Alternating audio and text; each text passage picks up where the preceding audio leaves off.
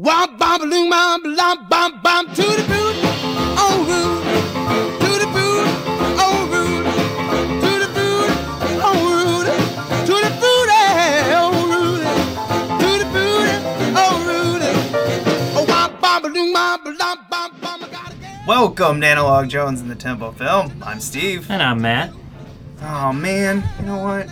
I still don't have a day for prom. No, you don't. Nah. Well, you gotta you gotta ask somebody. Who are you taking? I'm taking uh, Mary Lou Maloney. Wait. Like Mary Lou the Skank? I, she's very nice. Uh, she's really sweet. and I think we're gonna have a good time together. You lucky son of a bitch. Time to fire up the VCR. This one's my favorite.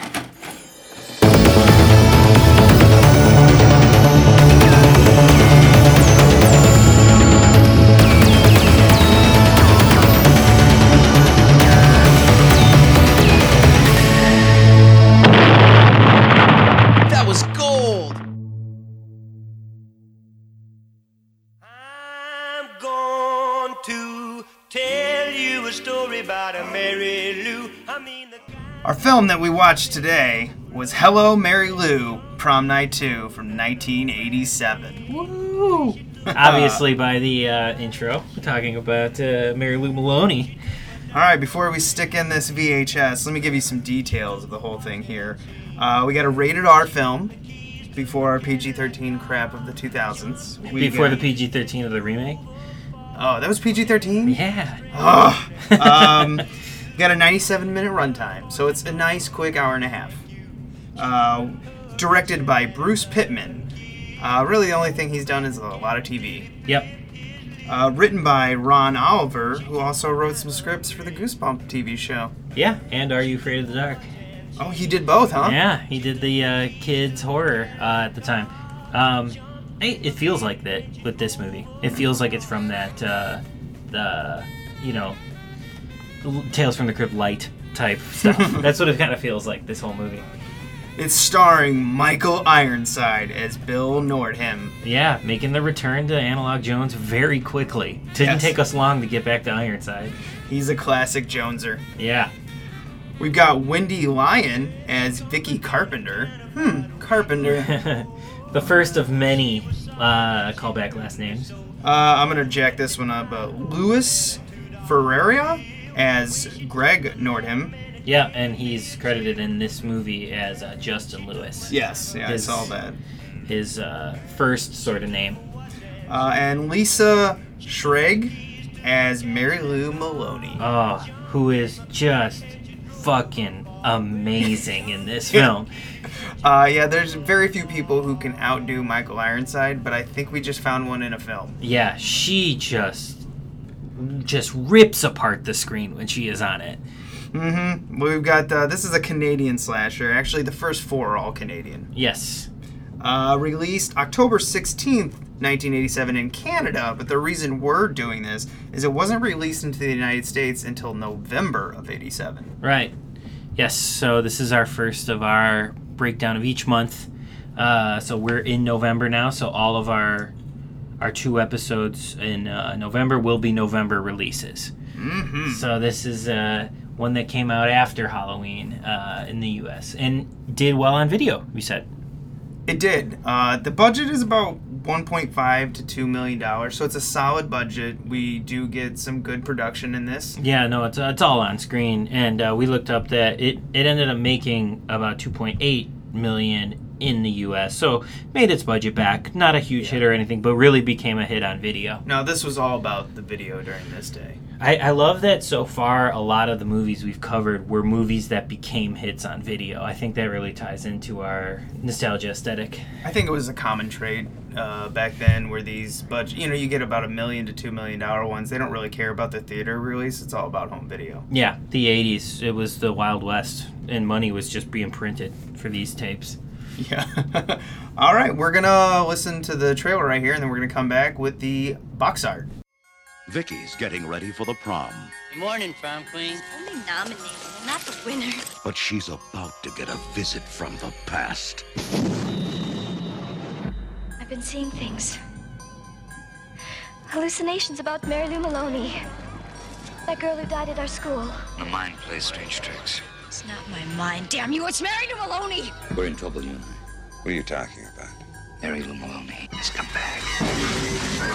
It's like I'm not in control of myself. I am afraid I might hurt somebody.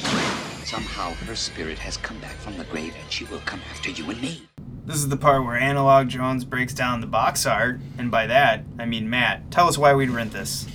So you're strolling through the video store. Actually, this was one that I like Urban Legend we were talking about. This was one I was strolling through the video store and picked up this box and had to see this movie. Uh, great art. So we've got our title, uh, Hello Mary Lou, Prom Night 2, and a very Tales from the Crypty comic book kind of font up at the top. Mm-hmm. And then we get Mary Lou, uh, an illustrated Mary Lou, in a locker that's on fire. Looks so cool. She's in like a 50s style uh, pink purple dress with the gloves and the crown, as she calls it in the uh, movie. And yeah, she's got the flames behind her. We get the painted looking up aesthetic at the lockers, almost like a Goosebumps cover. uh, and on the lockers to her uh, left, to my right, she's got the names of different students that are crossed off. Uh, we've got Mary, Dave, Dan, Bud, Billy written down, and Dave, Dan, and Bud are crossed off. Not actually characters in the film, but uh, it's just a fun little Well, thing wait, that they is Bud? Did you say Bud is on yeah, there? Bud's on here. I think Bud wasn't Bud the uh, original guy. Bud Strikes Again. Oh, okay. Yeah, yeah. The Bud was the. Uh, yeah, you're right. Um, it's almost like her list of like people she was with because Bill is not crossed off, and that was Michael Ironside. Mm-hmm. So we do get two names that do appear in the movie. The tagline on here is in 1957, Mary Lou Maloney went up in flames. Spaces. Now she's back and she's burning mad. Uh, my least favorite tagline of all the taglines we looked at, but it's fun. Yeah, after you're done describing this, I'll go into the other ones. Uh, so that's a front. Great painted image. Like I said, almost like a Tales from the Crypty, goosebumpsy type cover, painted. It's awesome. Who's the And- signature on that? We get a Samuel Goldwyn uh, Ah, Home Entertainment okay. signature at the bottom. Uh, this is this was a Samuel Goldwyn release in theaters, so they've got their uh, name on the box here, even though this is a Video Treasures release. Um, so on the sides, we've got uh, the the red. So this really stands out on your shelf. Uh, the red coloring, uh, you know, R rating, closed caption, all that. The image from the front and the little top uh, top corners and red on top as well, red back. So very red um, sides, top, and back. And uh, here's the back. Well, of the they always here. want the back of the box to catch your attention. yeah, guess, which it really, this one really does. So, Hello Mary Lou, Prom Night 2, up at the top. And now this is the tagline that's on one of the other boxes that I really like. It's the first line of the description. You can't keep a bad girl down. Simple and effective. I really like that. Uh, beautiful and innocent Vicky Carpenter seems a shoe in for prom queen, but Mary Lou Maloney, dead for 30 years, also wants the crown and returns from the grave to possess Vicky's body. After tormenting and brutally butchering Vicky's friends, Mary Lou successfully transports panic-stricken Vicky into a hellish purgatory. With the competition out of the way, hell bent and armed with deadly powers, Mary Lou's got places to go, people to kill, and a crown to win. Richard Harrington from the Washington Post calls Hello Mary Lou Prom Night 2 clever, with humor and class. It's Peggy Sue Lives on Elm Street with dollops of Carrie and The Exorcist. 1987, color, approximately 97 minutes. Uh, and like I mentioned, this is a uh, Video Treasures release from 1995. So this is a re-release. Video Treasures was like a precursor to Anchor Bay, would put out uh, movies that sort of were floating in distribution. Uh, and the artwork is credited to 1988. So that's probably when they created this. Mhm, yeah. Uh, and it's in mono. We get a mono, not a stereo Hmm. sound one. So one single speaker uh, for this one. Well, we had to R. turn the audio up on my TV. Yeah, so- single speaker tends to be that way. Uh, last thing I wanted to point out about this VHS, so we could slip the cover off for now. Uh, the tape itself is listed as Hello Mary Lou, and then in parentheses, Prom Night 2. Yeah, I don't That's know who did the one. printing on the this cassette, but that's weird. And then they also mislabeled uh, labeled the running time. They have it as 104 minutes Well, on, on these the in- these interns just aren't what they used to be. right? Oh god, these prob- these people probably got paid for this though. uh, yeah, that's kind of our cover. Oh, the images on the back are really cool. They they look like production stills, not so much uh, uh, pictures clipped from the movie. These are the, the characters are looking into the lens. So these are production uh, photos of Ironsides up on top with the blood from a nightmare scene Mhm. that he has. We get the great effects work on Mary Lou as she's transitioning from burnt corpse Mary Lou to uh, pretty Mary Lou with slight scarring. We get like the in between stage of her, and then we get Which is uh, a man.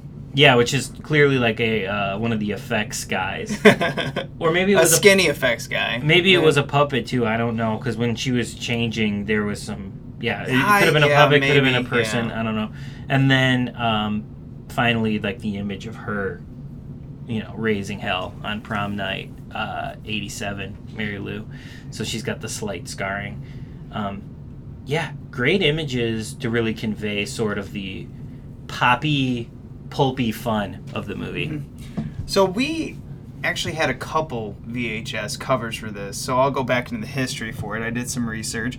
We had a Canadian version which was distributed by Norstar Home Video. This was the original release distributed by, uh, and it's Mary Lou standing at the top of the stairs with the light like bleeding through, where it just makes a silhouette of her, Which is a shot in the which is a shot in a movie.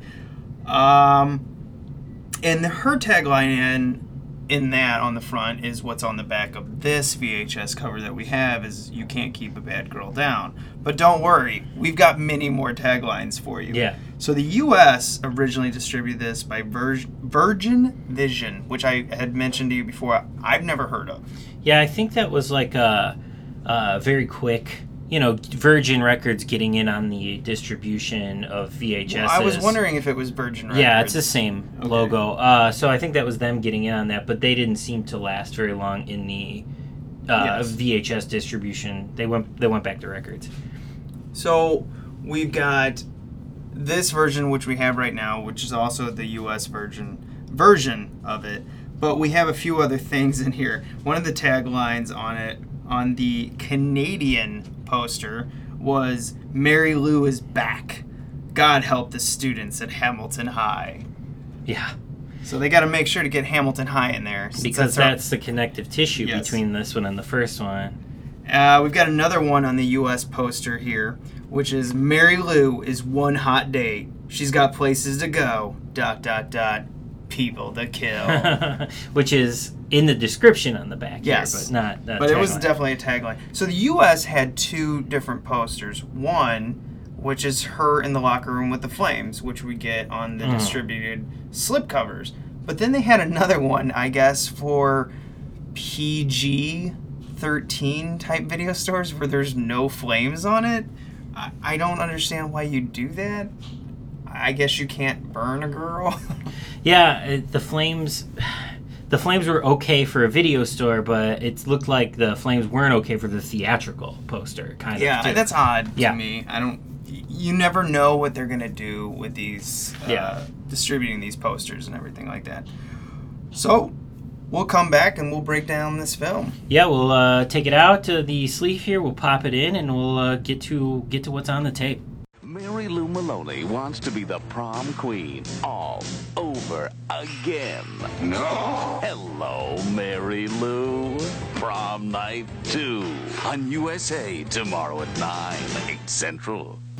Let's fire up this VCR, Matt. Let's break this thing down. Yeah, so we pop the tape in. We don't get any trailers, unfortunately, this time, Wah, wah. which always bums me out. Well, but it's a video treasure trope now for us. Yeah, Video Treasure. I think being a re-release company doesn't want to fucks with that. So we just get uh, we just get the Video Treasures logo. We get the FBI warning, which is now our second time getting an FBI warning, hmm And fix your and fix the tracking. and Get fix ready. the yeah and adjust your tracking. So a lot of uh, little nostalgic bits there with the FBI warning and the adjust your tracking. I think this uh, tape is in EP mode, so the cheap shit, Mhm. less tape uh, to pay for in the role. So when we're looking through horror movies or any movies, when we see a video treasure, we can both look at each other and be like, "Hmm, Mm, this is we- only a dollar here." Yeah, like, do we want to risk it uh, and miss out on some trailers, or should we look for the original? But this was one that I had already in my collection, just because I wanted to own the movie.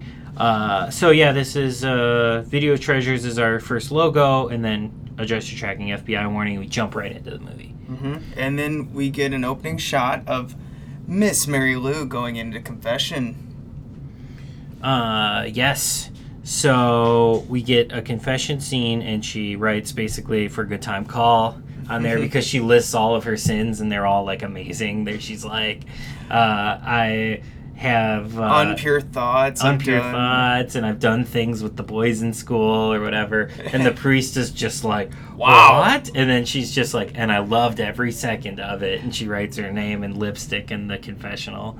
And then it cuts to the chest, which is something they don't set up at all. So we've got just a shot of a creepy chest hmm and a really cool chest, by the way. Yeah, like a trunk chest, Yeah. like an old school uh, carrying case trunk, uh, which is as, as we're assumed is filled with Mary Lou's soul. Sure. uh, then we go right to prom. yeah, we get to prom. We get to see uh, Mary Lou in action, and God, is she so good in this movie? Yeah, she knows what movie she's doing. And since it's prom, I think we should bake out our prom cakes we've got here. Okay, so I'm just gonna be eating through the rest of this episode. Great. These episode's gonna sound for the rest of it like this. this is really good. so we yeah we get uh, we get the prom, which is awesome. She's with a 30 year old date who's balding. Uh, might might be the same age as Ironside is in this movie, but it's supposed to be a young Ironside. I, I looked it up for us. Mary Lou is 31, but she looks great for 31. yeah, And she yes, looks like she could pass as a movie high schooler. Like uh, you know, she's probably in her 20s, but uh, Yeah. Pass and for a then the guy teenager? playing Billy in this, which ends up being Michael Ironside's character. Billy is 33, going on 40. Yeah, he does not look good. Uh, but so they're on a date, and he gets stiffed because she ends up making out with Bud, Bud. who strikes again. Uh, Damn that bud! he's pumping her full of liquor, and they're making out. And Billy And she's catches. grabbing it. the crotch. Oh yeah, she is. She is aggressive, and I like it. She is so fun to watch. And, and he. So when Billy walks back there and he catches them making out, she's like, "What? We ain't doing anything." It's like, "What? You're grabbing his crotch." They're not fucking, so they ain't doing anything. I guess. I guess that's how this works. So it ends up she wins the prom queen. And when she wins it, she struts, she owns that stage. And I love this whole 50s thing. You've got the everyone in their garb. And like I said when we were watching it, I love the gloves. Oh yeah, great costume choice.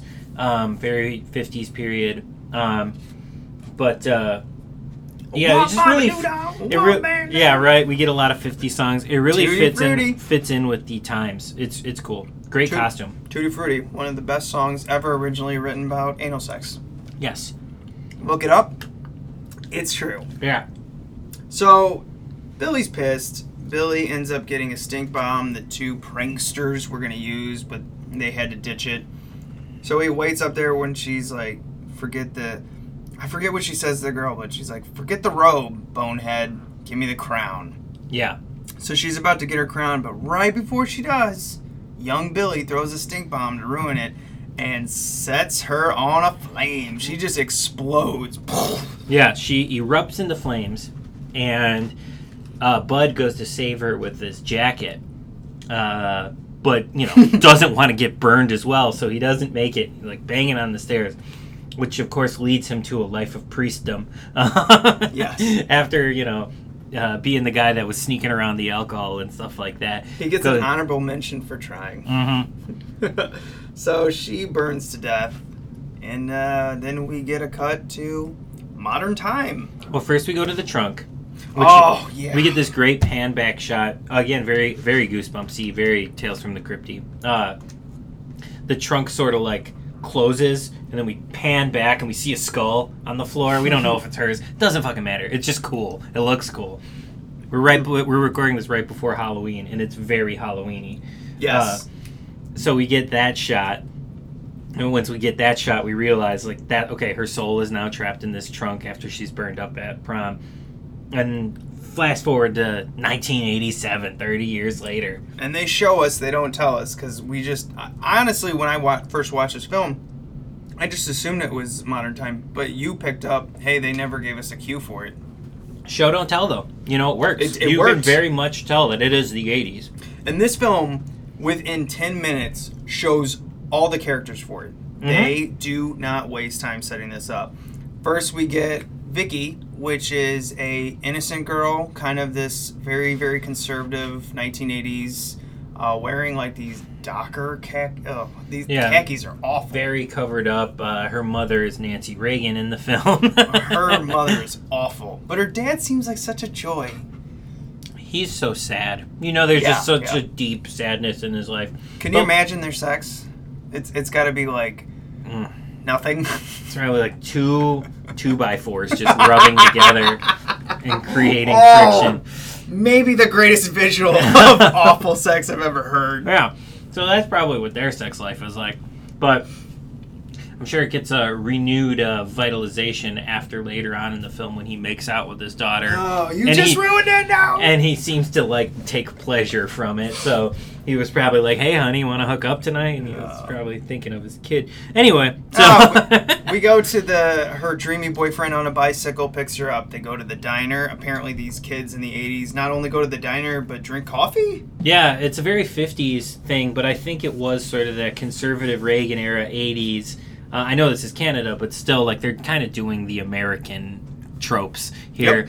Uh, we So we've got of- four characters right there within like maybe four minutes. Yeah, and uh, they're doing sort of the conservative '80s, uh, remember the '50s thing by going to the Yeah. diner and you know very Back to the Future uh, type stuff.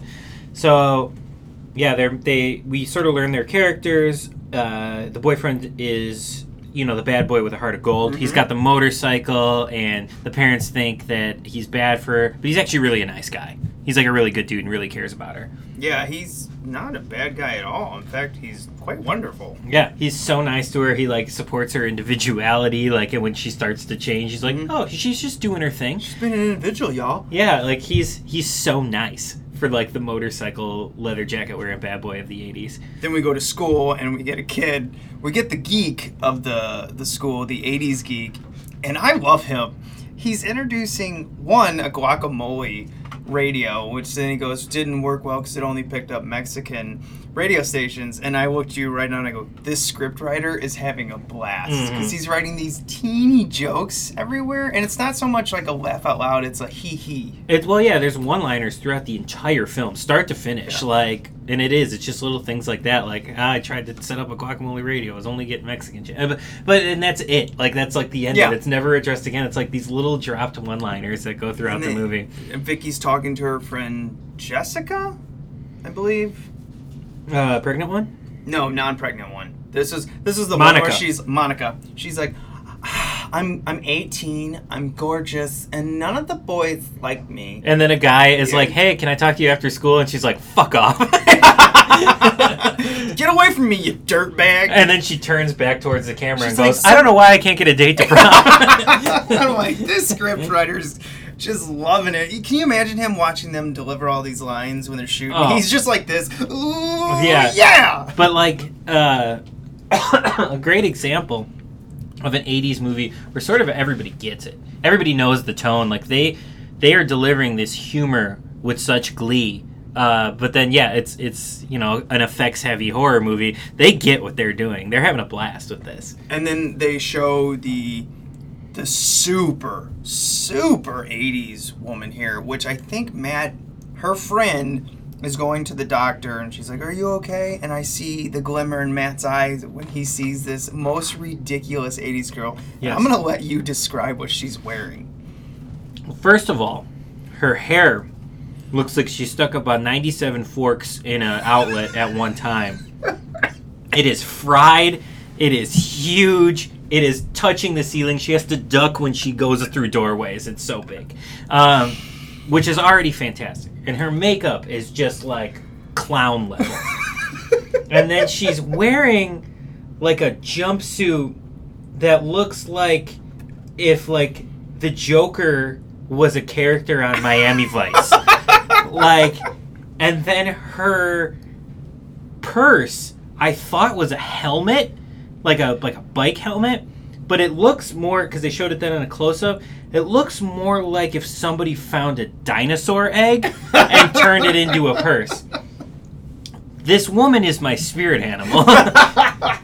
Oh man, she was something. Uh, at, at, some, at some point, they also introduced the bitch character, who becomes the true competition for prom queen. Because it took me the second viewing of this film to realize, oh, all the girls they waste time. Well, they don't waste time. All the girls they set up in this, they're all going for prom queen. yeah, they're all on the ballot running for prom queen.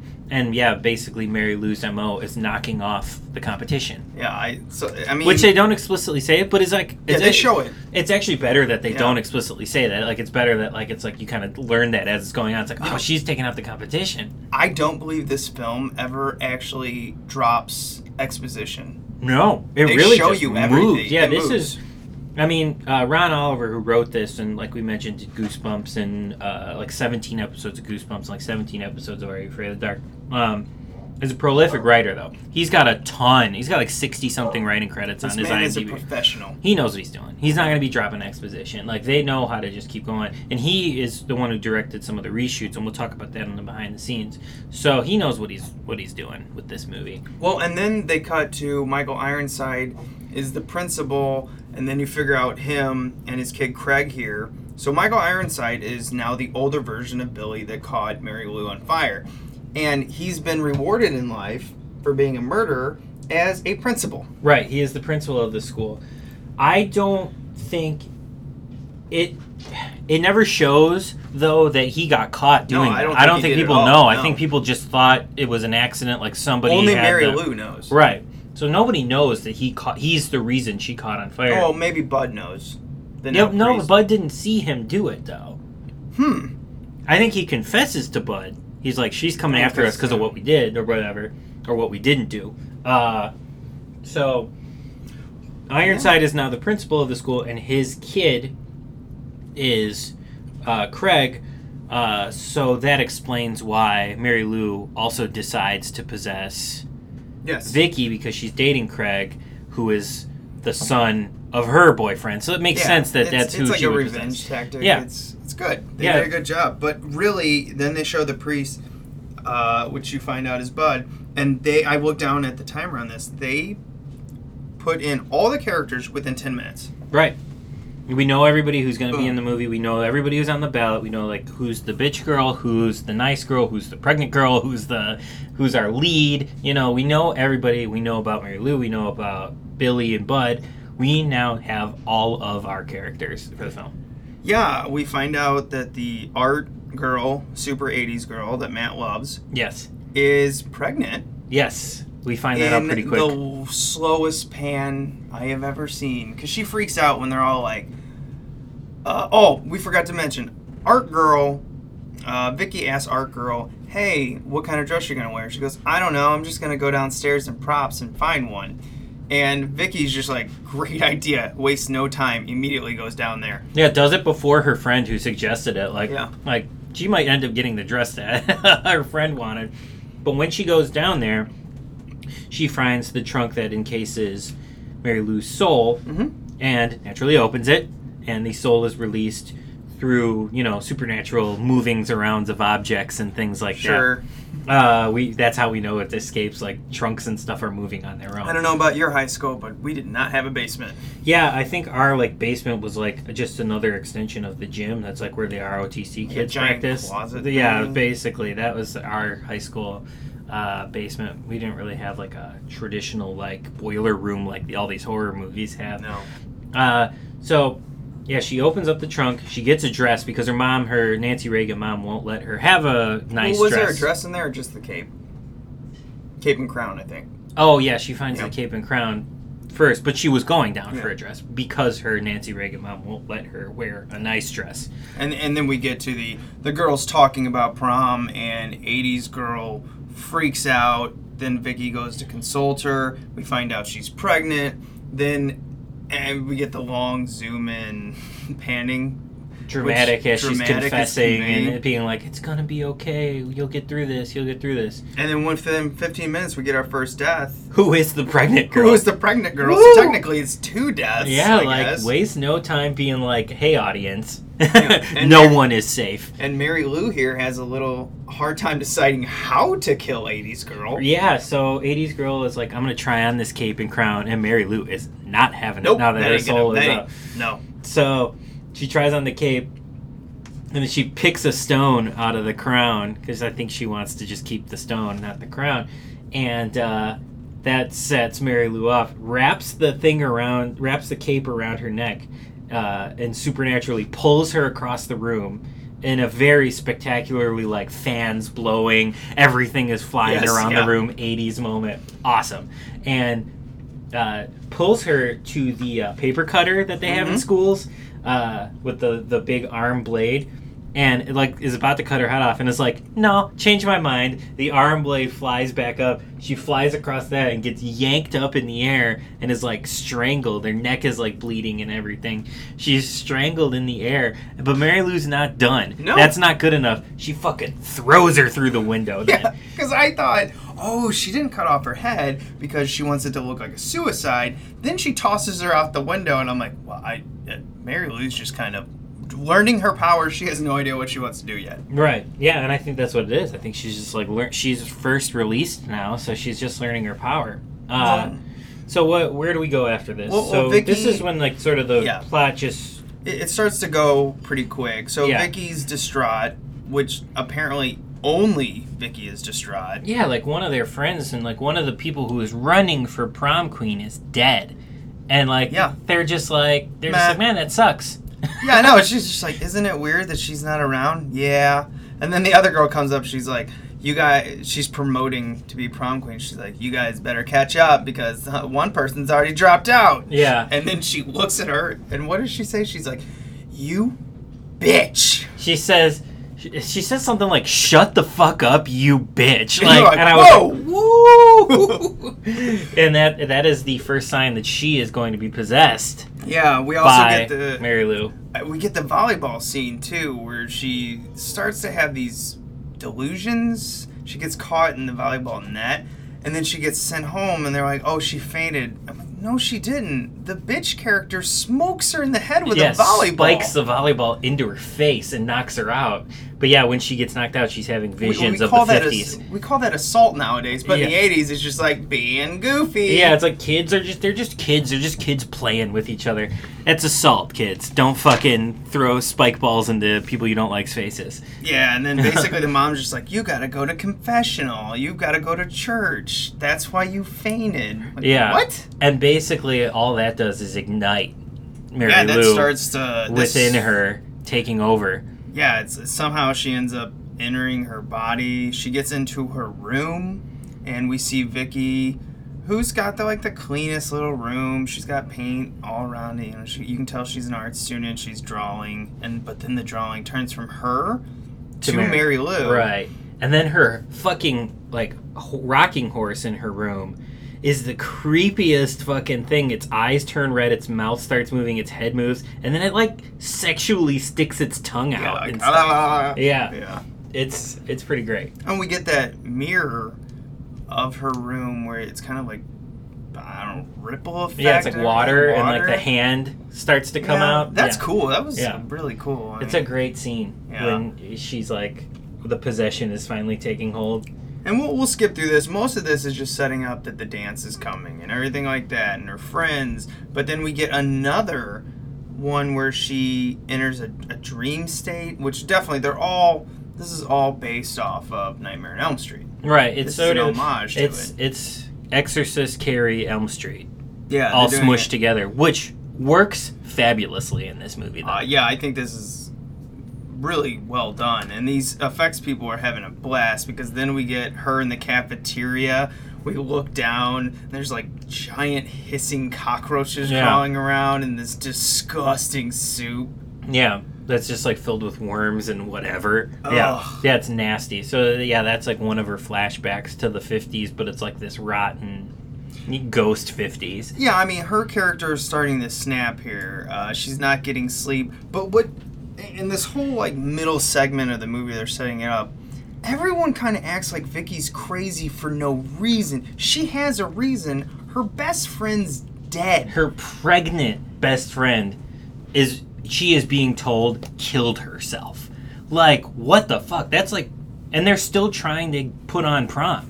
And obviously, because we see her setting up for prom, she's like head of the prom committee. So she's got to set up for prom that she was going to go to with her best friend who she thinks committed suicide.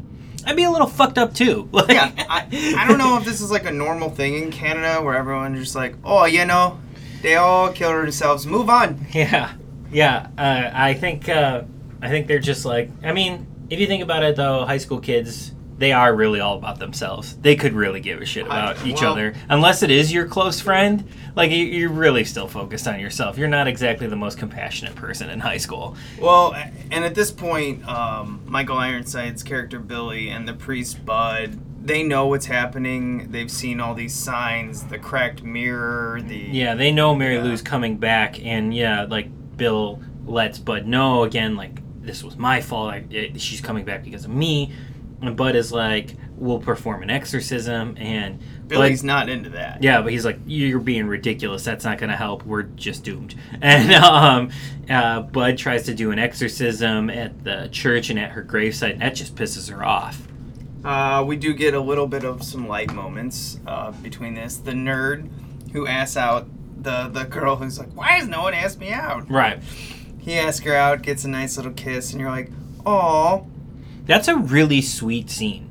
Like that it could be a scene in like a coming of age high school movie because he's like he's like, "Well, if we go to the prom and we meet together, people won't know we're together, so that's okay." And she's like, "Yeah, we wouldn't want that to happen. Uh we we we could end up kissing and then people will know we're together." And he's like, "We can't have that." And, he, and then she's like, "But we could kiss now and get that over with." And then he gets the nerd gets his kiss. Yeah. It's a really sweet scene. He also gets a little, uh, um, it's a word I'm searching for. He, he tries to get a little bit more. He's just like, well, you want to try anything else Yeah. out? And I'm like, whoa, whoa, don't get greedy yeah, there, don't buddy. get greedy here. Like you got you got some you got a little peck on the cheek, uh, so just take that. But, but the- sadly, she will never make it to prom. right, so we get that amazing scene, which is super sweet, super cute. Um, and this is Monica, who is like the second best friend of Vicky, and so that turns into Vicky's now kind of gone a little loony. She's kind But of she's really looking pale. good. Well, she was for a while. She was a little pale, had sunken eyes, and now she's starting to like look like '50s hot. Mhm. Like she's kind of ch- changing her outfit, changing her makeup, and she's walking around with all this confidence. Like uh, the actress changes her walk, changes her tone of voice. She doesn't necessarily change so much about her appearance, other than yeah, Yeah, some, like, some lipstick. some and lipstick stuff, and stuff. But she completely changes within her performance. So she's great in these scenes. Uh, but they're in a shower scene together, and she's kind of being sassy with her. And Monica's like, "You need to cut this out, whatever." And she goes to take a shower. Oh, and we get boobs. Yeah, and we get Monica boobs, and then we also get uh, Vicky full frontal. Yeah. She drops the towel and goes in the uh, shower with Monica and like starts giving her little pecks, and she's like, "What are you? What are you doing? Yeah, what are you doing?" And I'm not into her- this, Vicky. and she freaks her out, and Vicky's like chasing her naked through the in a very faculty like Well, moment. Yeah, she's Uh, just walking naked. I yeah. mean, she, she's she, she kind of turns into Jason here. she's slow walking, and Yeah. Monica's running away, but she's still keeping up with her. Yeah. yeah. It's called magic, folks. So Monica gets away by hiding in a locker. And she, you know, she's like, "Ah, she gonna see me? She gonna see me? And Vicky comes around the corner and is like, you think she doesn't know which locker it is, and then she fucking looks right at the locker. And in this great effects moment, the lockers just sort of crush into that middle Yeah. one, and then a bunch of just blood oozes out from the middle, where we know Monica just got smushed. yeah, I was like, Monica, I really wanted you to live, but you're dead, and your fake boobs won't make it to prom. yeah, this was the '80s. Uh, there's nothing fake about Vicky. She's got a slamming body. No, I well, I, you- the scene actually really surprised me. I was like, wow, this actress is going all in, and when she's walking, she literally, I, you, it's almost like Mary Lou did enter her body. I mean, Right, she's got the Mary job. Lou strut that like Yeah, that you see Mary good. Lou have in the opening scene. So it's really nice actually. It's a really good performance. Uh, she's walking around with like such poise and confidence. You're like, fuck, that is that is Mary Yes. Lou now. Uh, we'll skip some of the other stuff, but uh, well, I, uh, the one girl, Kelly, was it? That's the bitch girl. Yeah, the Kelly bitch girl tries to pay off the nerd to win the prom, and he and He doesn't like, do it. No, uh, she's like, "I'll give you a hundred bucks, whatever, name your price." And he writes something on the computer, which we figure out is blowjob. Yeah. And she's like, "You're disgusting," and then takes a dart and throws it through Albert Einstein's nose. And I'm like, "Hey, the fuck did Albert Einstein?" yeah, he's got an Einstein poster in his uh, nerd den. Uh, of course he does. because we have to remind everyone he's, He's a nerd. the nerd, yeah. So, you know, this guy, he really is greedy because he's got the hot girl to go to prom with, but he's Mhm. still looking to get a BJ from the bitch girl. Oh, greedy nerds. He is uh, playing. He's playing the game here. Yeah, he's playing the high school game for sure. Uh, so then we we basically just get to prom. Well, but, priest before, dies. Priest dies. Oh, that's right. He's doing uh, kind of an exorcist, I guess. The body No, of Christ compels. No, that he does the exorcism early on. That just pisses her off. Yeah. But later, uh, Vicky goes to the confessional, much like the opening scene of the movie where Mary Lou goes to the confessional. Confesses to Bud. Bud now realizes like it's over. Like this, she is Mary Lou, and But- she's gonna kill him. And she breaks through the door and stabs him with the Yeah, crucifix. Bud's not gonna make it. So he gets stabbed in the face with the crucifix, and that's that's it for Bud. But then we get to prom. Yes, and right before prom, we have two kind of key scenes in it. We'll break it off, uh, fork it off here. So we get Billy, Michael Ironside's character, who knows Mary Lou has risen, and he is going to make sure he's going to find out if she's like you know the Walking Dead. He goes to her gravesite in a cardigan. He puts on Mhm. his suit of armor, which is Right. a cardigan. Which is his cardigan. He goes to there. He digs up the grave. The priest is in there. Right. Mary Lou isn't in there. The priest that just got stabbed in the mouth is in there. So then we also have Vicky, who is possessed by Mary Lou at this time, in her dress, and she's looking good in a rocking chair. And her dad comes in there, and he's doing so. You know, you're gonna remember this forever. We, your mom and I, thought we were the best looking couple. Uh, I, I was doing repossessions at that time, and my first check I spent on her corsage and a ring. And uh, you know, that's uh, it's gonna be. You're gonna remember this forever. And Vicky just gets up, struts over, and starts making out with her dad. And I was like, whoa, no returning from this. And he looks like he likes it. a little bit. He's like, it's it's sort of a look like, why do I like this so much? And then the mom is like, get out of here, you harlot. and that's the last we see of the parents. well, well, she goes downstairs and, and this is definitely the Carrie to the mom thing too. And she's like, "You're not leaving this house." Vicky just looks at her and just blows her through the door. Yeah, like kind of mind like uh, nods, and she fu- fucking goes flying through Yeah. the front door, just and it's like Jean Grazer here. Yeah. boom. Yeah, and so mom is just laying on the uh, deck of the house or the yeah front porch of the house, and then like Vicky struts off going to prom with Craig, who still is just like being really nice and supportive to her. Like she's just trying new things. She's just trying to be an individual. First, you know, at the one time, Vicky, before all this, Vicky's making out with Craig and like grabs his crotch and she's like, "What? You don't know how to use this?" And then she drops the F word and I was like, "Whoa." yeah, very in a very '80s, but also '50s. You know, where it was okay to say the F word.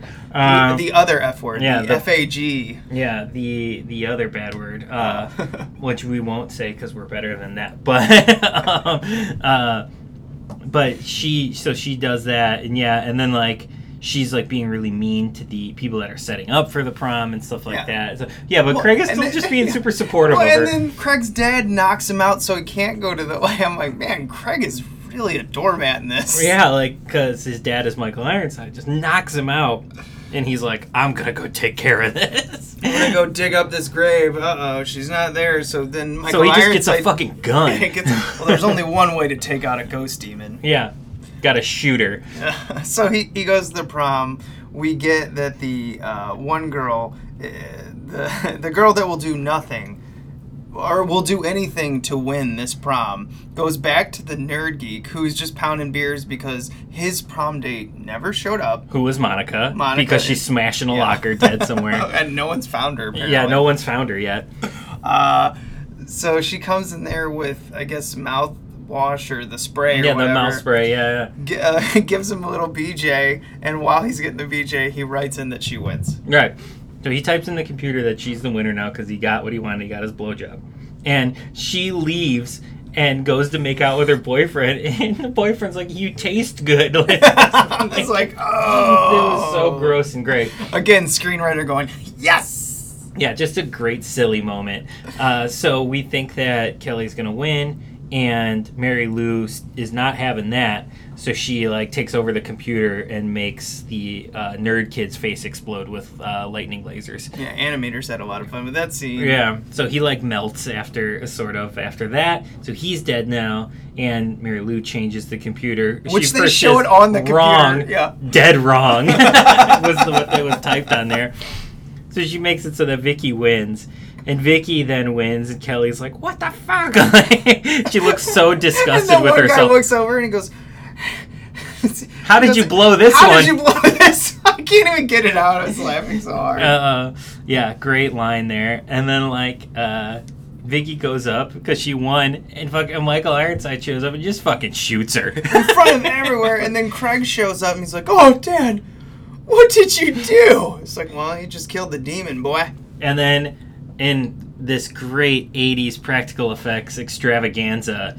Uh, Mary Lou crawls out of the body of Vicky, like Like rips right through the gun hole. yeah, with the hand, and then she pulls the rest of her body out, and she's all fucked up and burnt. And that's on the back of the VHS slip. Yeah, so we sort of get the stages every time it cuts back to people freaking out at prom and cuts back to Mary Lou. She's like getting less and less burned and fucked up, but she's like basically a burnt, charred skeleton when she first comes out, and then it's like more and more flesh grows on her and stuff like that.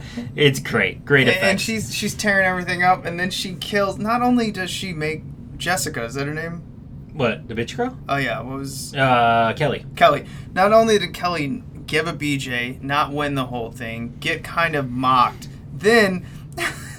then Mary Lou throws like a light and stabs her and kills her. Yeah, like she one of the neon lights that's lighting up the prom. She just rips from the ceiling and just like stabs her, and Kelly- she's dead. Kelly was pretty much my, my favorite bitch character on there, even though I couldn't remember her name. But man, she is uh She was so sassy. She Yeah. was great. but she is dead. Yeah, she gets rotted. So she gets stabbed with the lightning rod. And Craig tries to save the day. He I don't know, hits Mary Lou over the back with a chair Mm. or something, and Mary Lou just looks up, now you're pissing me off, and just starts tossing him Yeah, around. he's just like with like a rag doll. It's so good. She's so great in this movie. And uh, it was weird because he, he runs away and she makes this rope wrap around his leg, and I was like, uh oh, what's gonna happen? And he just goes, uh, takes off the rope like nothing. Yeah. And runs away. And I'm Yeah. like, Mary Lou, what's that? Well, she was distracted because Ironside's still there, and so she wants to kill Craig. I think in front of Ironsides to get a revenge. No, maybe. So They, run they run downstairs. They run right? downstairs then Yeah. to the basement, and he is getting sucked, I guess, to like the ghost dimension through the Oh. the trunk. Craig is, and that's when Ironside's like not having it, and instead of like shooting her or trying to kill her, he gives her the crown Mhm. and then kisses her, you know, like and makes her the prom queen, and that apparently Uh, yeah. satisfies her. So then Craig is able to escape from the trunk, and uh, Ironside disappears into the ghost dimension with her, and so Craig is free, and then. Luckily, Vicky is safe in the ghost dimension because she's covered in ectoplasm yeah. or goo or whatever. She comes out in her nice conservative gear. Yeah, she's back in goo. her like conservative garb, and he rescues her from the trunk. And they they have a little quip about coffee because there's a moment early on about coffee, like how do you take it or whatever. She's So- like, that stuff will kill you. Yeah, He's talking like, about this sugar. is my girl. yeah, this is my little conservative Reaganite. And then they make out, and uh, they're they're safe, and they get outside, and like the sirens are going off, and everybody's like, "What happened here? Yeah. what insanity took place here?" And we get our Nightmare on Elm Street slash uh, Tales from the Crypt ending. Yes, we get our uh, uh, little twist ending. Ironside shows up and he's like, "Come on, kids, let's get out of here." And he's being really nice to them, and they're like, "Okay, thank God, we're free." They get in the car, and then in a very Tales from the Crypt, uh, Phantasm Two style ending, he locks the doors, he turns the radio on, and it's '50s rock and roll. Well, which- it's Hel- Hello Mary Lou. Right. Song, yeah. and uh, he looks back at them with like a gleam in his eye, and he's like, uh, you know, says some '50s slogan thing, Mhm. and then uh, they take off screaming in the car, and then it, the camera pulls up to the full moon and credits. Yeah, it's, and it was a quick, tight 97 minutes. No useless filler, really. It is was the timing on this was great. Yeah, this is a blast to watch from start to finish. This is the third time in like a month you watch this, Yes, right? I- yeah, yeah. yeah, So like, it's a blast to watch. I love this movie. When we found out, when we were looking up the list of the November releases, and we found out that this one came out in November, I was like, "Can we please do this?" Because it's such a fun movie. Yeah, no problem. Let's do it. Yeah, and it was perfect for us to kind of watch right before Halloween. I know this episode is Mhm. now out after Halloween, but we watched it right before. And if uh, if you plan on watching this again, definitely save it for your Yep. next 31 days of Halloween because it's a great spooky uh, Tales from the Crypt esque uh, Mhm. horror effects extravaganza. Yeah. All right, let's stop this, rewind it, eject. We'll come back with the behind the scenes. In the name of Father, Son, and Holy Spirit, amen. Forgive me, Father, for I have sinned. I have done terrible things. I have hurt my friends. I have given in to sexual desires with my boyfriend. I don't know what's happening to me. We all stray from the path of the Lord sometimes, child. But with penance, you will find your way again. Will you help me, Father? Of course, child. Will you pray for me? Yes. Will you fuck me? Come on, buddy. It's a big, free country. right, buddy? Dear God. Let's blast these people with some knowledge. Yeah, so we've taken the tape out, and uh, what uh, what went into this? What's, Well- go- what's going on with Prom Night Two? Prom night is a whole little universe here. It's Yes. kind of interesting. I did not know going into this that it had so many. We had the 1980 with Jamie Lee Curtis. Which is considered a classic, but neither of us really like that much. No, it's boring. Yeah, it's kind of a slow, boring movie. I hate the soft filter that's over the whole thing. Um, I'm not a fan.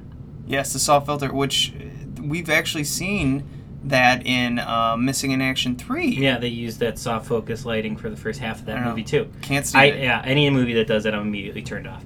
So Prom Night, I'm not a fan, but Yes. I am a huge fan of Prom Night too. Well, Prom Night has the highest rating because I went through and looked through all these. It has a 42% on the tomato meter, uh, which I'm like, mm, maybe, fine. I, I would give it more of like a 30, 35.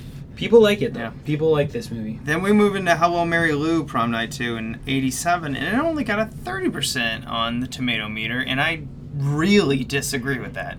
Yeah, I mean, it's not a great research tool or anything like that, but I looked at the Wikipedia for this movie as well, and uh, it also mentions on there that when this movie came out, it was generally negative reviews. But but some of the reviews, like the one mentioned on the back from the uh, Washington Post, get it though. Like the people that uh, did review it well always mention like the humor of the movie and like Yeah. the sort of tone of uh, fun that this movie has. So a couple reviewers at the time got it, but mostly negative reviews.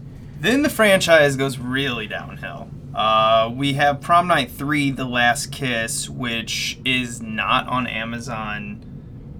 The, so the first, second, and fourth you can all stream on Amazon Prime. The third one, not on there, and it's very difficult to even get a copy of it. Yeah, so if you don't already have the original VHS of it, which is very hard to find, uh, the DVD that uh, Artisan put out in the late 90s or early 2000s, whatever it was, uh, is the TV edited version of the movie. So not only is it like a 4 3 uh, aspect ratio DVD, it is uh, cut, severely cut.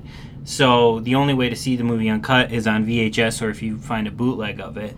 Um, so this one's hard to find. This one's hard to get a hold of. So I have not seen it yet. I just recently came into one, so I'm going to watch it at some point, and maybe in like a, a half episode we do, I can let you know what I thought of it. But uh, this one was hard to track down. Yeah, for research, I watched one, two, and four, mostly because they were all on Amazon Prime, and I could. Uh, Prom Night Four, Deliver Us from Evil, 1991. Uh, that's a zero percent on Rotten Tomatoes. There weren't a lot of critics who did it, uh, but only 13 percent of the audience, and that was like 2,000 people. So this film is not liked. And I can tell you one thing: I watched it. It's boring. Yeah, you said it was trying to get back to like the first one, which was boring anyway. Yeah, it's trying to get back to its slasher roots. It's just a psycho priest goes nuts and kills sinners. Uh, to me, I was I think the beginning and the, the kind of the first half and the second half. I, I wonder if it was two different films they combined because a lot of the scenes seem odd. If you ever watched a movie where they do that, you notice like one part of the movie, none of the characters interact with the other part of the movie. Right. So none of them see each other until the priest interacts with both. But to me, they could have just easily gotten an actor that looked like him, or it is the same one. I don't really know. It's boring. Honestly, skip it. I, I only for completists do you have to put yourself through this. Eventually, I'll see it. I know I will because I am a completist, but uh, I am very excited to check out three because three is another Mary Lou story. Yes. It's not the Yeah. same actress, unfortunately, because she's fucking amazing in this movie.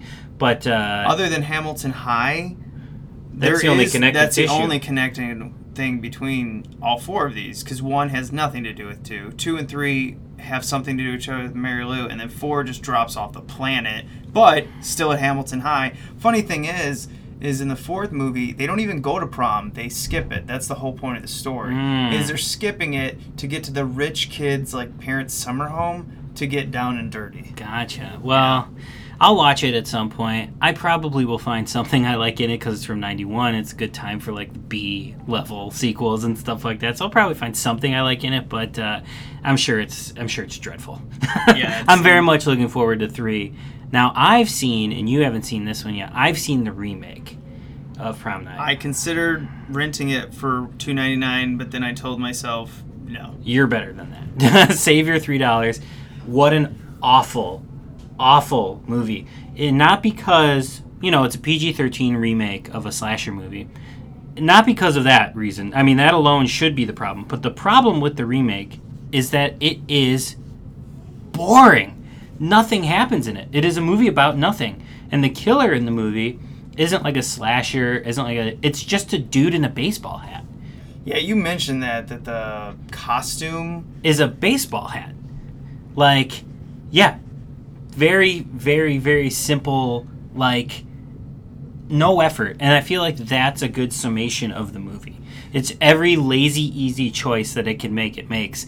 So by the time it's over, it is just boring. And I like like the trashy teen movies from the 2000s, like. Uh, uh, when a stranger calls and things like I enjoy those for trash reasons. This one's not even fun. This one's not even worth watching.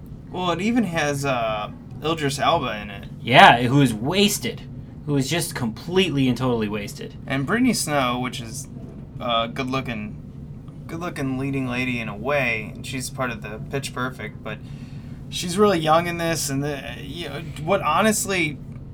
Totally. I mean, you told me do not waste your money. I looked at it and was kind of like, uh, I don't want to. But really, what totally sealed the deal of me not watching it was that stupid poster.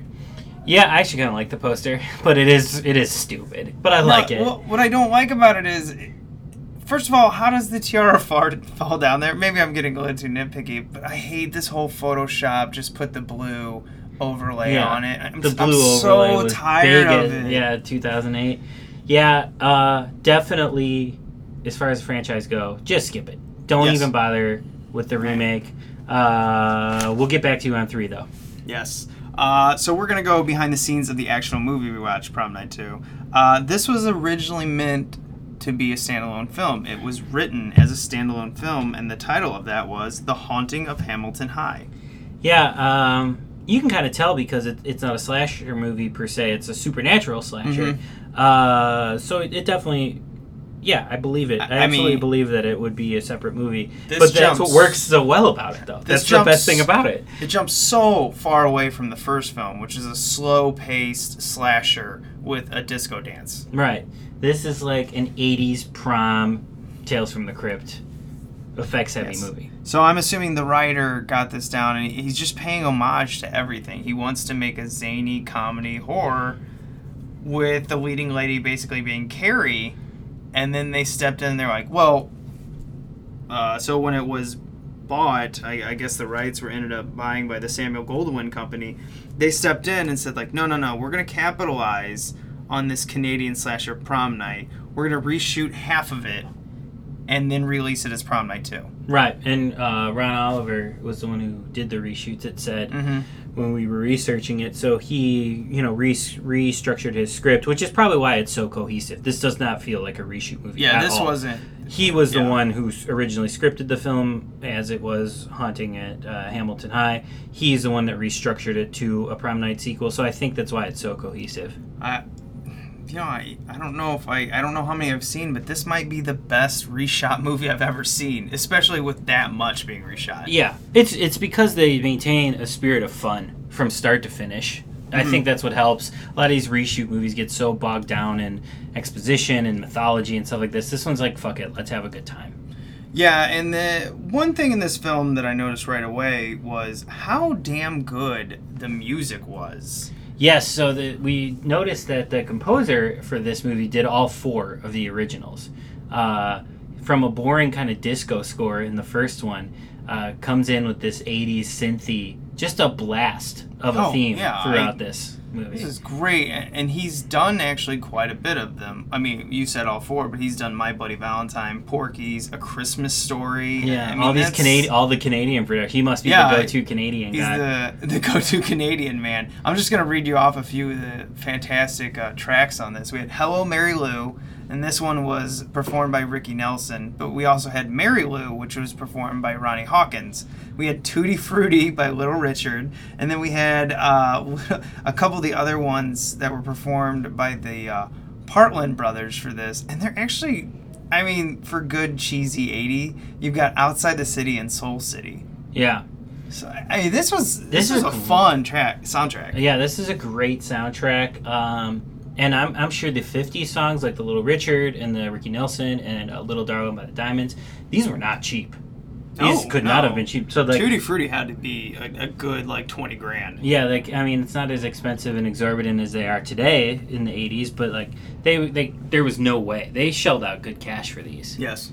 Uh, so we've got the dis- distribution companies here. We got Alliance Atlantis, which was a famous Canadian one that had lasted quite a bit. Mhm. It- at one time, it was bought up by Goldman Sachs, and the whole company finally folded in 2013.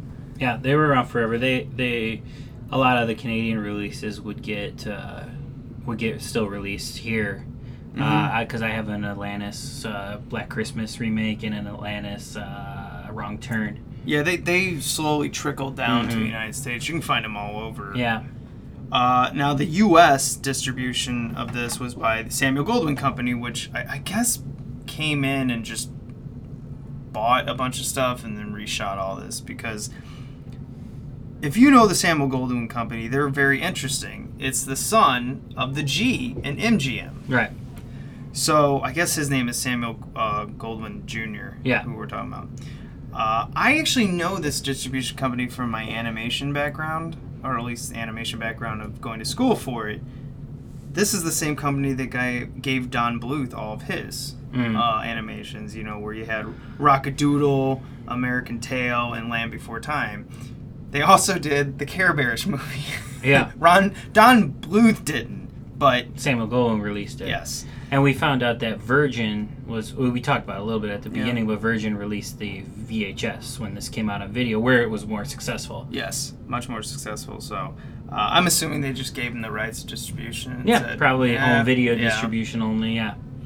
Uh, Samuel Goldwyn Company is interesting because they ended up selling a couple times, of Mm. really scattering their movies. Eventually, MGM, Daddy's company, ended up buying everything, or at least the majority. Because you also said Sony got a Sony bunch. had, well, Sony had handled a lot of their current releases, and I think MGM sort of got the catalog. I think that's how they split it. Yes, it appears to be like, because MGM eventually released uh, this movie then on DVD in the 2000s. 2002, yeah. Um, so Shout Factory needs to hurry up and get in get in on this and get this Oh, out on yeah, Blu-ray. this- I would love to because see what they could get for this. yeah, because Shout and MGM have a good working relationship. So if MGM still is holding on to this from the Goldwyn catalog, uh, Shout should really jump in and give this movie a proper release because Synapse already handled the first one. So Shout should come in and which I handle will this one. never buy. No, Sorry, Synapse. I love you guys, but I don't Well, want anything to do with that. to their credit, their their restoration of it. I've, that's what the last time I saw the movie was their restoration. They cleaned it up fantastically. It looks great I mean, because they they, do do, a such a great great job, job. yeah. But the movie sucks. So I bought I bought popcorn not too long ago, and their restoration of that that looks great. That that Blu-ray of popcorn is fantastic. Never saw the movie, and it's great. yeah, I love that movie. I picked that one up too, but I haven't watched the Blu-ray yet. Well, it's, it came out in 1991, which is a really bad time period for horror comedy. Yeah, but it was a great film for that time. Uh, it was a great film, but it didn't do very well. Mm-mm. No. So let's get back to the Prom Night universe here. Now, if you're looking for this on DVD or Blu-ray, this is very difficult. Prom, like you mentioned before, Prom Night Two on it came out in MGM, and they basically took the four three of it and just expanded it to full, and it looks Yeah, they Bad. did MGM at the time because I I had uh I had to rebuy, but I had a Terminator disc where they did this as well. Instead of releasing the you know master in two three five or whatever they shot in one seven eight whatever. They would take a four three scoped movie. This is getting extra. ner- This is where people turn us off. Um, they took a four three scoped movie and smashed it so it was stretched Ugh. and then also just added fake black bars, not the actual like Mhm. adjust to your TV black bars. Added the fake black bars, which then cut off the bottom of the frame. So Tops and bottom. Yeah, It's top just- and bottom of yeah. the frame. So you're losing the picture and it's stretched. They did that. That's I'm assuming that's what they mean when they say that this was chopped up uh, by the 4-3 because they did that with Yeah. Terminator as well. MGM was just trying to kick out. 2002 was a big time for DVDs. They were just trying to kick out as many as possible. Um, so they they cheated us that way. So it's actually I would I mean we would always recommend to pick up the VHS, but in this case, if you can find the VHS, get that instead of the DVD because uh, DVD is going to look like shit and you're going to miss some of the picture. Yeah, we don't say that often, but it- the best way you can get this is on VHS. But the whole collection can be tough too, because I found a couple of the prom night collections, and the Australian one is in Region 4, so you can't even play that. Mhm. with- and that's the only one that has all four together. Yes. And then we found a UK Region 2, which I don't even know how many of those were in there. Yeah, it was still a collection, but who knows how many were even in that one. Yeah. In in um, America, you can get you can get the first one anywhere because for a while it was public domain before Yeah. uh, Synapse came in, and I think they've sort of, you know, moved it from public domain, have a certain level of rights to it now. Um, but that was public domain. This one was with MGM, and then uh, three and four were with Artisan, who's now Lionsgate. Uh, and they did the shitty release I was talking about that has the TV cut version of three on it. So that's out of print, I think, now too. Oh, yeah, I'm so sure. these movies are really hard to find except for the first one. Yes, you basically have to go on eBay to get them. Mm. And just yeah, get the VHS at this point until somebody like a shout comes in and gives it a proper Blu-ray re- release. Just stick to the tape. Yes. All right, well, let's come back and then we'll do what's going in the museum. Yeah.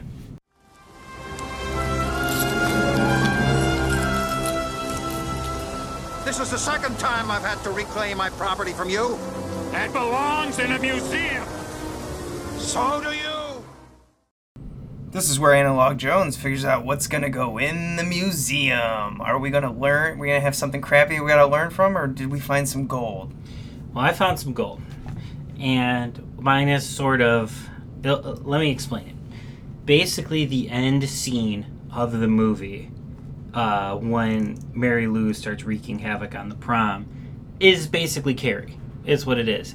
But because this is from 1987, we get the 80s updated version of the Carrie prom scene. So we have neon lights everywhere. Everything is exploding, including her tombstone for some inexplicable reason. Everything is exploding with sparks and flames. So I am putting in 80s Carrie scene in the museum. Revamped for the 80s, the Carrie uh, prom torture scene.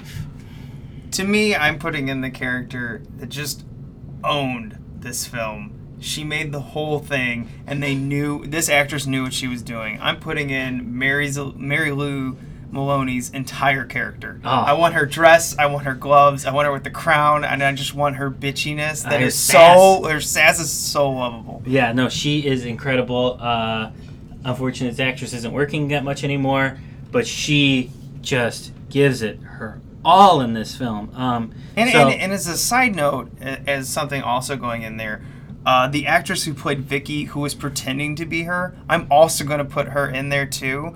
It- Both of them because they it, just- it works so well. Like at first, I thought the actress playing Vicky was pretty poor. I mean, not poor, but just like eh, whatever. too I- too meek and too mild. I. I don't understand why they picked her, but when she does does the transition, I was like, oh, that's why. Not only is she actually pretty banging once you get her out of that conservative. Uh, again, we said I said the banging. Banging. Are, are we the only two that uses this? Banging. we, we need to know. But anyway, she's uh yeah she's she, man. Both these girls are good looking, but they own the time they're on the actual camera. So you're you're putting in the museum the embodiment of Mary Lou. Yes, let's go with that. Nice. I like it. Nice. It was, uh, well, I guess we'll skip right on to this. Matt, do you recommend that our viewers watch Hello Mary Lou Prom Night 2? If you are strolling through a resale shop or a place that sells VHSs and you come across Mary Lou Prom Night 2, pick that fucker up immediately. if it's 10 bucks, do it because none of the DVDs are going to look as good anyway.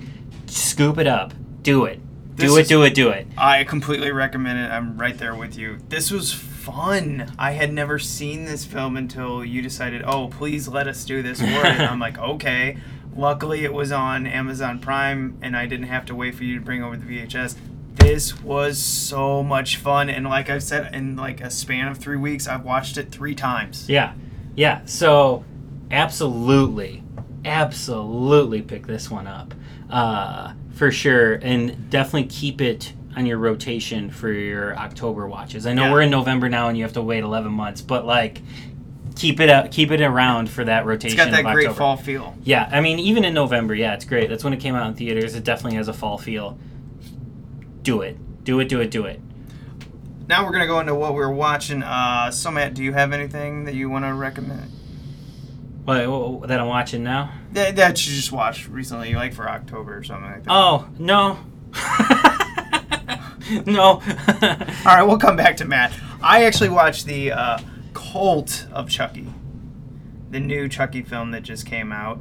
Uh, it, I overall, I'm gonna say it's it's kind of like a C movie to me. Uh, I enjoy the charisma of Brad Dourif and Jennifer Tilly. Actually, oh, so spoilers: Jennifer Tilly comes back. I don't know if that was a spoiler.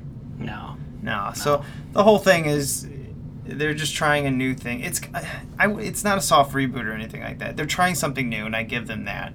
I think I'm just kind of tired of the whole franchise. I don't know. I like this one. I didn't love it, uh, but I did really like it. I had a good time with it. The gore is good. Uh, Chucky's fun to watch. I think he looks great in this one too. The effects are back Well- to being top notch. Th- that's the thing is like Brad Dourif is very charismatic. So is Jennifer Tilly. Uh, I liked the little kind of animatronic slash CG doll that they used for it. I kind of dug what they're doing with it. I, I think it was just Brad Dourif's daughter in it, which you told me was the lead actress for it. I feel like they're introducing a new character to it. They're trying really hard to make her part of the whole universe here, and I just don't care about her character. Yeah, I mean, I'm more interested in uh, like Andy's back in this one. Yeah. That's not even a spoiler. That's in the first scene. Andy's back in this one, and I'm more am wanting to see his character, and then another character after the credits shows up uh, from another one of the movies that Yeah, I'm interested in seeing them join up. And you know, I, I read an interview with the director that he's doing like a Fast Five thing with the franchise, which I, I'm interested in that movie. That said, though, while uh, Fiona Dourif's character is sort of the newest addition. I, I think she's a welcome addition for me. I, I like the character, but I, I do want to see the old school characters back. No, I, I it, her performance wasn't bad or anything like that. I just, I was just like, I just want to see Andy, Chucky, and Tilly. Yeah, and I think we will. I think that's coming. Uh, so next week we will be doing a half episode. So you, if you're following the podcast, you've seen that last week we did a half episode, Mhm. and then we're here for this week. We're doing another half episode, and that's where we'll announce the next full episode we're doing. So definitely give that a listen. But the movie we're going to talk about in the half episode, it- you know, it's Halloween season, so we've got movies to pick from that aren't necessarily VHS uh, related. We're gonna we're gonna talk about Happy Death Day, which is in theaters now. Uh, we talked about Jigsaw in our last half episode, and yeah, we'll you know 20 minutes. We'll just uh, shoot the shit about Happy Death Day. We'll announce what we're gonna do next on uh, VHS because I know that's what you guys are actually here for.